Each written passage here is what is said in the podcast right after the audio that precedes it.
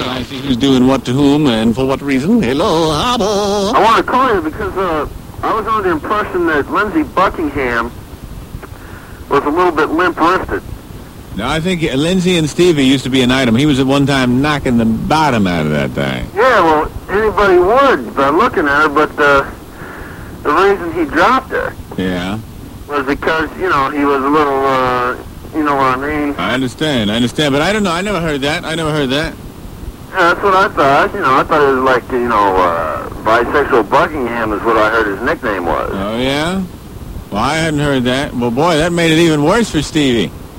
Imagine the day that Lindsey came home after a day of experimentation and she decided to do a little gobbledygook. Definitely tangy.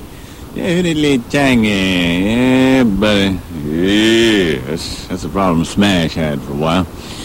That's a problem Smash had with his first wife. She'd always check him that way. He, you know, well, you know, he'd go out and do some dabbling, and second he'd come through the door. She'd be on him like a big dog. Yeah! Smash had come to me. He'd say, Grease, I don't know what to do. I'm having a torrid affair. I said, you're having an... He said, yes, I'm having an affair. But I the second I come through the door, my wife is on me for a little kind of gobbledygook. She wants to check me just to be sure that I haven't dallied and I don't know what to do. I mean, I can't afford a hotel every time and, you know, with showers, and I just have a certain amount of time, and it's like, quick, it's bump and run. And the problem is she always checks me with a little gobbledygook, so I'll get caught. I said, Smash, you got a real problem there. He said, I got to work this out because this affair is so compelling. I said, oh, God. He said, yes, it's everything I've ever dreamed of. I said, well, if she's checking you like that when you come through the door, there's not much you can do.